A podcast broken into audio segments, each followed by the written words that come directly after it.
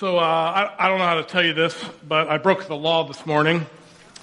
Um, probably more than once, but my guess is also many of you also broke the law this morning too. And no, we don't have like cap, traffic cameras outside, you know, to catch the people who are texting and driving or anything like that, or you know, Instagram posting at the stoplights or, you know, any, any of that type of thing. No, that's not what it is. And yes, I do understand that many of you probably broke the speed limit on the way here and somehow we're still late everywhere we go. Is this just kind of how it works? I know. Those aren't the laws that I'm talking about. This is the law that I'm talking about. This is Indiana law. Do you know this law? Here, here it is. Baths may not be taken between the months of October and March. That is a real law in Indiana.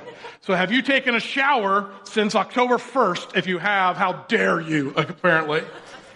That's half the year, by the way. October to March. Like, I know it's a little colder, but come on.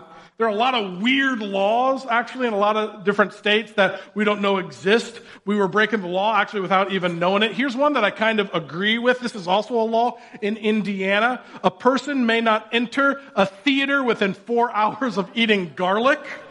I knew eating too much garlic was against the law. Like, no one wants to be around that person. But here's my favorite one that I found. I just love this so much. Here it is.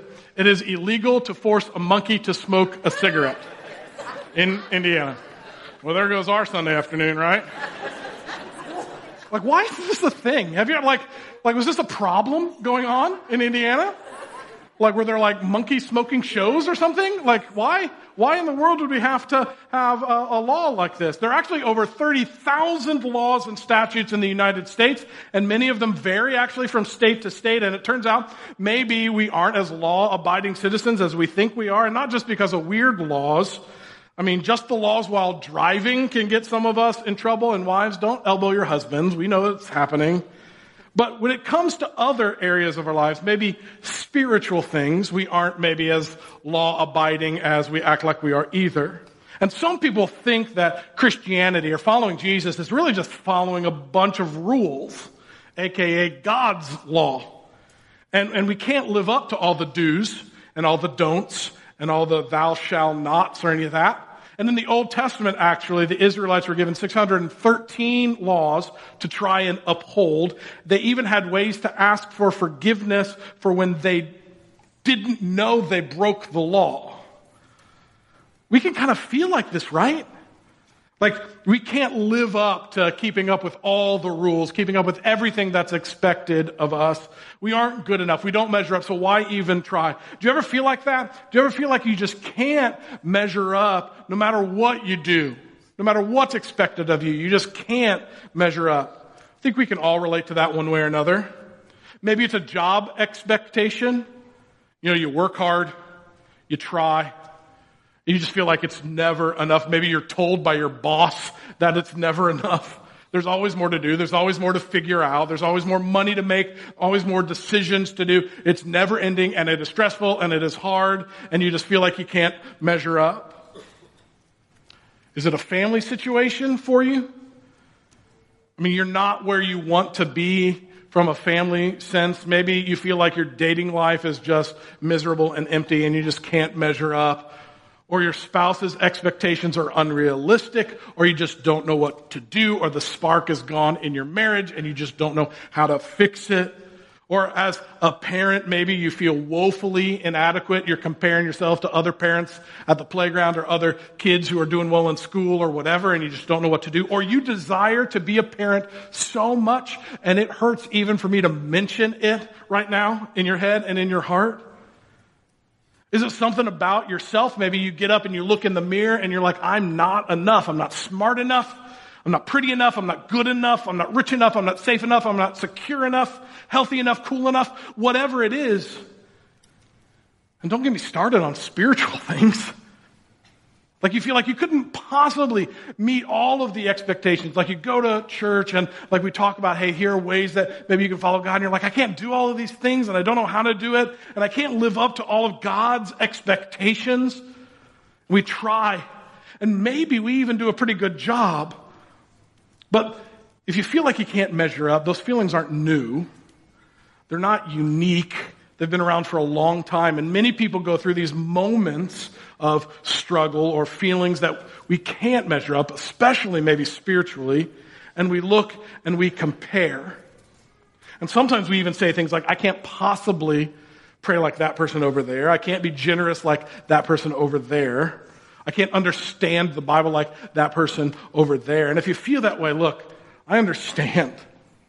I feel that way too sometimes. And if you struggle with this trying to measure up in your life, I mean, measure up to expectation, measure to keeping up with the Joneses. Sorry, Joneses. I have friends whose last names are Jones. Sorry. Can't live up to what God wants in your life. I want you to know there's hope.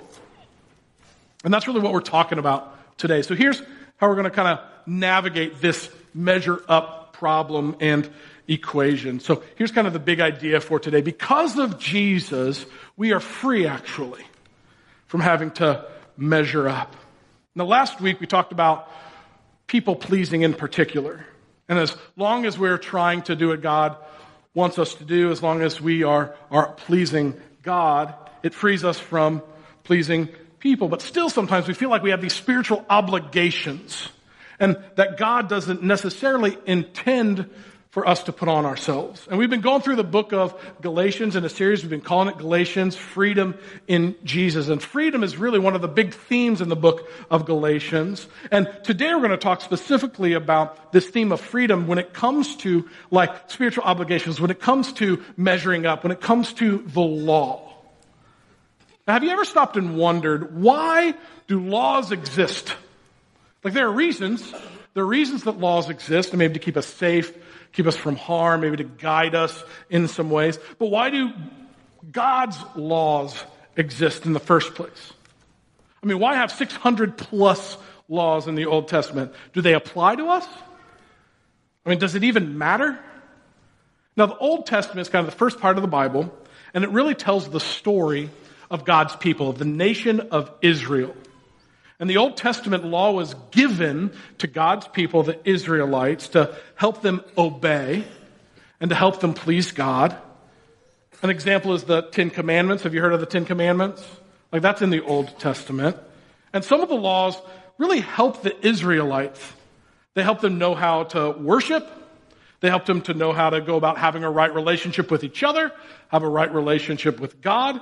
Some of the laws were meant to make this country of Israel distinct and set apart from other nations.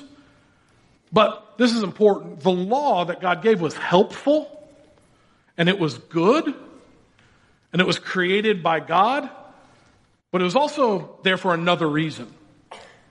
See, this Old Testament law was there to remind them that they needed God, that they needed a Savior. This is how Paul describes it in Galatians 3. You're going to pick up in uh, around Galatians 19. This is what he says. Why then was the law given? It was given alongside the promise to show people their sins. But the law was designed to last only until the coming of the child who was promised. So, this is what this means. Every single person, me, you, every single person you know, falls short of God's standard. And not just the Old Testament law, we fall short of His standard in general. We fall short, we sin, we make mistakes, we don't measure up to His standard, His law. So sometimes when we feel like we don't measure up, partly it's because we, we don't actually. I don't measure up. I mess up all of the time. And just like the Israelites, I am in need of a savior. But we kind of get it mixed up because we think that we have to earn it. But they're good news because of Jesus. See, we're free from having to measure up. Like that's not the point. Because of Jesus and what Jesus did on the cross, that the child that was promised that Paul is talking about, we don't have to measure up. So what does that mean? What does it mean we don't have to measure up? Well, it means that Jesus already has measured up on our behalf. And that's important because it doesn't mean that we don't have to try. doesn't mean that we don't give it our best shot. And honoring Jesus with what we do is still important. But instead of trying to measure up to an unrealistic expectation of perfection that we can't meet. Jesus did it on our behalf. And because of Jesus, we're free, actually, from just the strain and the burden and the weight of trying to earn that right relationship with God. But we don't always approach spiritual things this way. Actually, I think it's much more common for us to think that we do have to earn that right relationship with God, that we have to work really hard at it, and that's what the relationship is based on. And if we're good people, we should be treated accordingly because that's only fair, right? Like, that's what we think we want in a relationship with God. We think we want things to be fair. And it kind of sounds like this. I do this, God, and then you do that for me.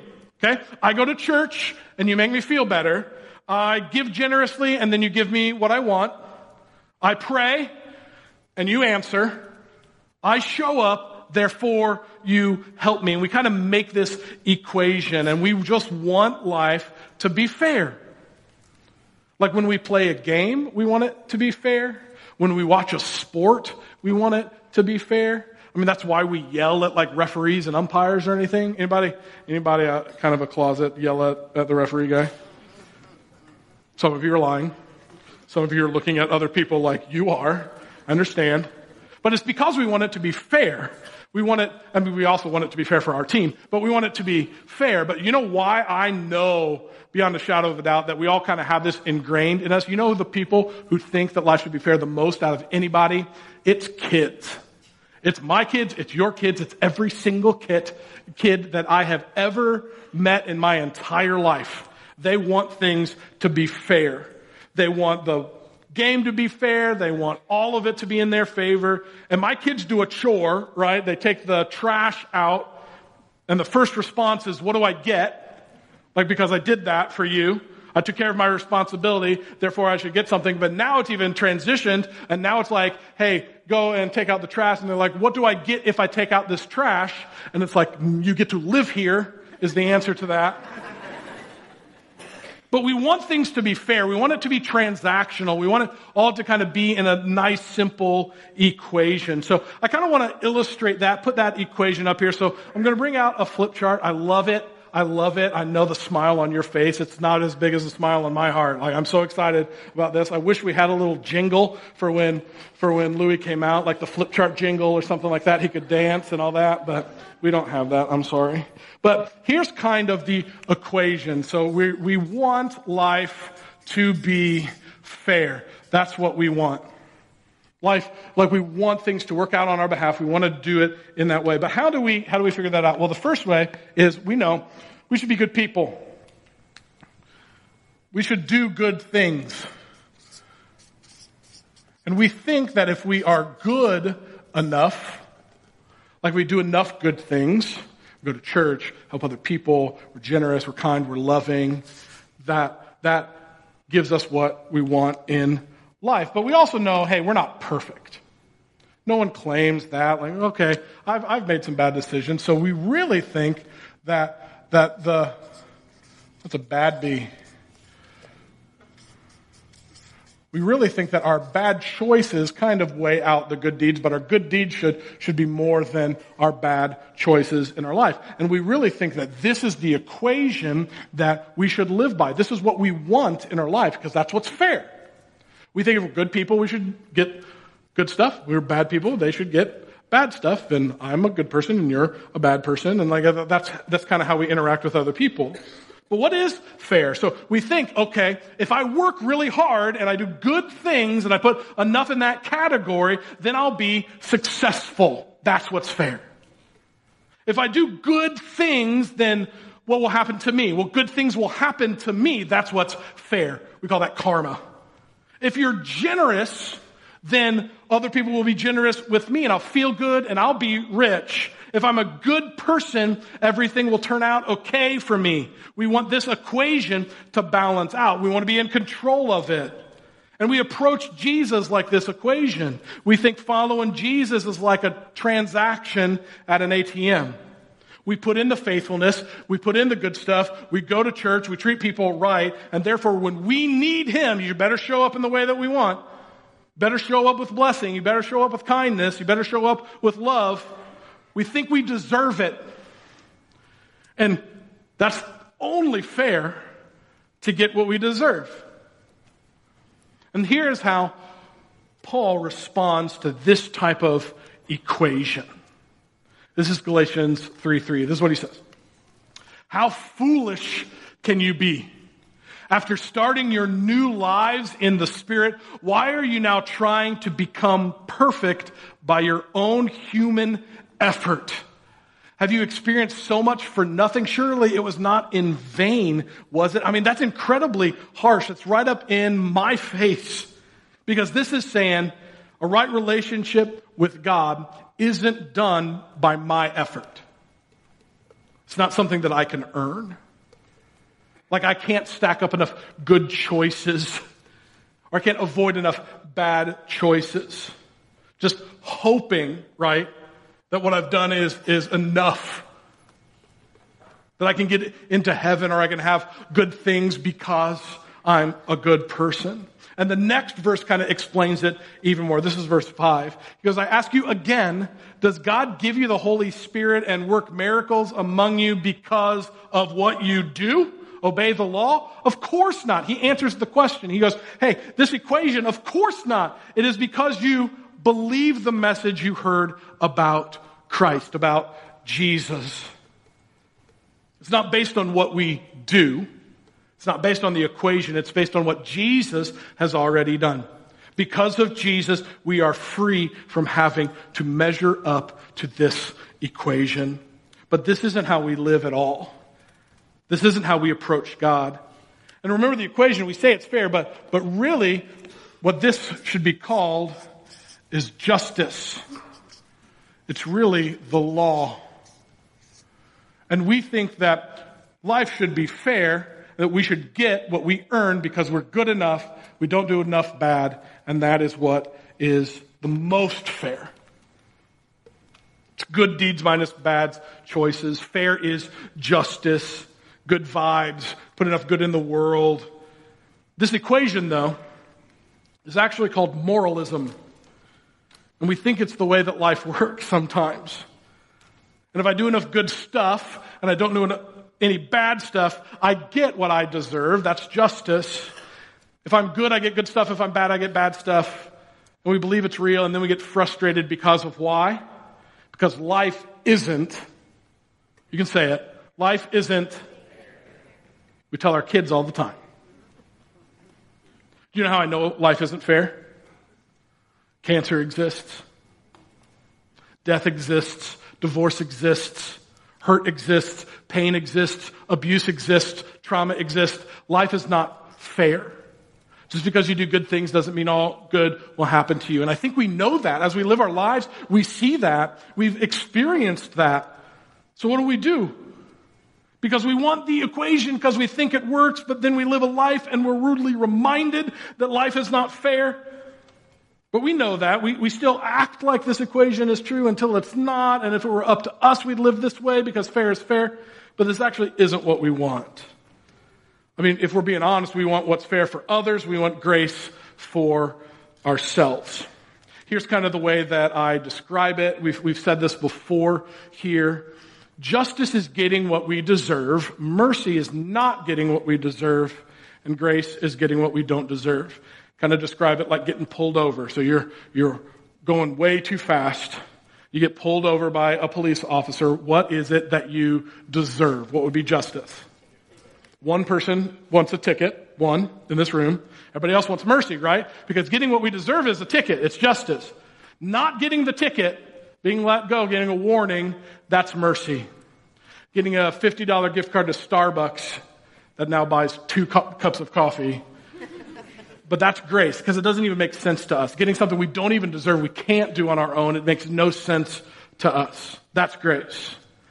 And this is how Paul kind of describes this. This is Galatians 3, starting in verse 10. But those who depend on the law to make them right with God, justice, are under his curse. For the scriptures say, cursed is everyone who does not observe and obey all the commands that are written in God's book of the law, because that's impossible to do. So it is clear that no one can be made right with God by trying to keep the law. We cannot measure up. The equation does not work out. No one can be made right with God by trying to keep the law. So I'm going to be laser clear right now. We can't earn it. Can't do it. We can't stack enough good stuff. We don't deserve the grace that God gives. It's not something we can do on our own. The equation will not balance out if it's up to us. We fall too short, but verse 11 kind of explains how this works. For the scriptures say it is through faith that a righteous person has life. This way of faith is very different from the way of law, which says it is through obeying the law that a person has life. It's through faith. Faith in what? It's faith in Jesus.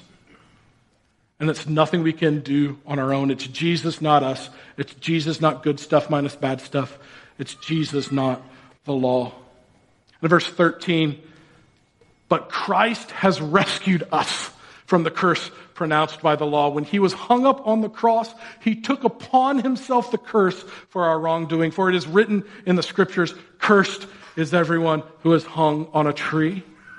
Through Christ Jesus, God has blessed the Gentiles. So there's the Jews and then there's everybody else. That's the Gentiles. With the same blessing he promised to Abraham so that we who are believers, that's us, he's talking about, by the way, might receive the promised Holy Spirit through faith. So what promise is he talking about? He's talking about this promise to Abraham, kind of at the very beginning of the Bible in Genesis 12, that all people will be a part of his ancestry, will be a part of God's chosen people. What does that mean? Paul is saying all people, not just Jews, but also Gentiles, those who aren't Israelites, will be loved and saved through Jesus. And that's been the plan the whole time. I love it when a plan comes together. Isn't that incredible? One person knows what that's from. That's okay. It's through Jesus and it's through Jesus alone and it's called grace. And the simple definition of grace that I just really like is getting what you don't deserve. We don't deserve that right relationship with God. That's what justice is. That's what good minus bad is. But grace is extravagant. Grace is undeserved. It's amazing. That's why we sing about it and pray about it and talk about it as much as we do. Because of Jesus, we are free from having to measure up. So if it's not this equation, we probably have to draw a different equation, don't we? Like, so what is the uh, equation? Well, it's really, if we're looking for, we're not necessarily looking for what's fair. What we're looking is for what we don't deserve. We're looking for grace. And grace is greater than having to earn it.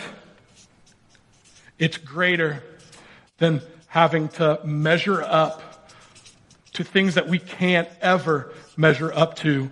It's greater than any work that we can put in. It's greater than what we do. It's greater than good deeds minus bad deeds. It's greater than fair. It's greater than the law. It's greater than justice. Grace is greater. We cannot earn it.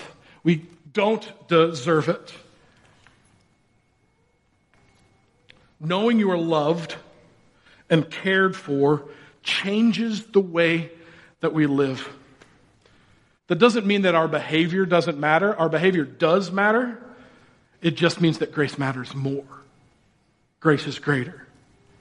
And we don't measure up. And instead of living like we don't measure up, we understand that Jesus did enough for us on the cross. His grace is enough and it changes everything. And we could go on and on and on about this. Sometimes we do go on and on and about this. This entire series is kind of about God's grace. But there are two things that we're going to talk about today more specifically that I think grace changes and the equation kind of shifts it around. So here, here's the first one. Because of grace, we should stop comparing. I think this is one of the problems with that top equation because we think it's unfair because of how we measure fair. So this is about us, but it's also about you. And I say, okay, well, you don't do enough good and bad, and I don't understand why you're getting this and I don't get that. We measure. We look at our neighbor, we compare, we look at our friend, we look at the ex-spouse, and we think, you did this and you deserve that, and that's not fair. But we're free from having to measure up. You know where this happens a lot? This happens on social media a lot. Some of us need to not be on social media, right? And we know that that's true. But here's why. It's not because of what maybe you think. It's not because of what you post. It's how you interact with that other person's post. It's what happened in, it's what's happening in your heart. And you're like, I could never live that way. How come they get to go on that vacation? How come they get to do that? How come, how come that's not fair? But God loves you so much that He sent Jesus for you and for the person that you compare yourself to. Comparison is unhealthy because it's inaccurate. We always give ourselves a little bit more grace, and we also always are a little harder on ourselves too. And grace doesn't compare because grace is in Jesus, and it's based on the truth that none of us outside of Jesus can balance the equation. We fall short of the standard. That's the whole point. Even one negative on the side of the equation ruins it. But the amazing thing is Jesus says, stop comparing. Grace is better. Grace is greater. And everyone is invited because everyone falls short. So everyone is extended the grace that if we believe, if we have faith in Jesus and what he did on the cross, then we have that right relationship with God. It's not about us. It's not about them. It's about Jesus. And the people with the messy past and people with hurts and people with the stinging regret are invited because grace is greater. And the amazing thing is the people with the past and the hurts and the regret are invited, and so are the people who judge the people with the past and the hurts and the regret because Jesus invites us all in. And he's saying, You sin and you sin and you're a sinner, and I love you anyway. So much so I'll die on a cross for you and lay down my life for you because grace is greater. So we're free from having to measure up and compare. But here's the second thing that I think grace allows us to do is to be thankful. And this is simple, but it's a good place to start. See, when we finally realize that we receive this undeserved grace, this wonderful grace, a great way to respond is to thank God, like right here, right now, just thank God for stepping in your place. See, God loves you so much. You are loved even when you fall short, even when you make mistakes. You are loved beyond your comprehension, so much so that He would say, This is what you get. You want it to be fair? How about I give you what is beyond fair because grace is greater than fair. So, are you tired of trying to measure up? Are you tired of trying to meet those expectations for God or for yourself or for other people? You can thank God that you have His grace. You can thank God. And the natural byproduct is then to love Him with all you've got. He gives you this grace, and it's the type of grace that's given to the worker who's been stealing from their employer. That doesn't make any sense. It's the type of grace that's given to the person who can't control their anger and doesn't know what to do and needs help. It's the type of grace that's given to the addict that doesn't know where to turn, but God has been working the whole time, putting people around them that loves them. It's the type of grace that is given to the holier than thou Christ follower who hurts others more than they understand with what they say and what they do and what they post. It's the type of grace that's given despite the worst thing that you've ever done or has ever been done to you. Because of grace, we are free from having to measure up. We're given grace freely because of Jesus. We could just stop right there. Because of Jesus, we are free from having to measure up because grace is greater. I'd like to pray for us. Heavenly Father, help us in this moment right now. Help us be thankful for who you are. We aren't enough, and yet you still choose to love us you still choose to guide us. Your love is still great and perfect and full, and your grace is greater than anything we could possibly do on our own. I'm so grateful for that, and I confess I just confess right now that I don't always, I don't always live that way. I fall into this. I've got to do more. I've got to be more. I've got to think more. I've got to pray more. I've got to do all of these things. And it's not that doing things isn't important. It's that you are the most important and your grace is enough. Your love is enough. What Jesus did on the cross is enough. So help us live like that's true. Help us stop comparing Stop running that bad and good and plus and minus equation in our head. Help us rest be thankful for the grace that you have given that is beyond anything we can do for ourselves. You are always guiding us. You are always loving us. You are always making a way for us because your grace is so great and so perfect and so full. That's the promise that you keep, and that's who you are. Thank you for the cross and that it matters. And the grace that comes and the right relationship that we can't earn, but we still have because of you. And it's in Jesus' name we pray. Amen.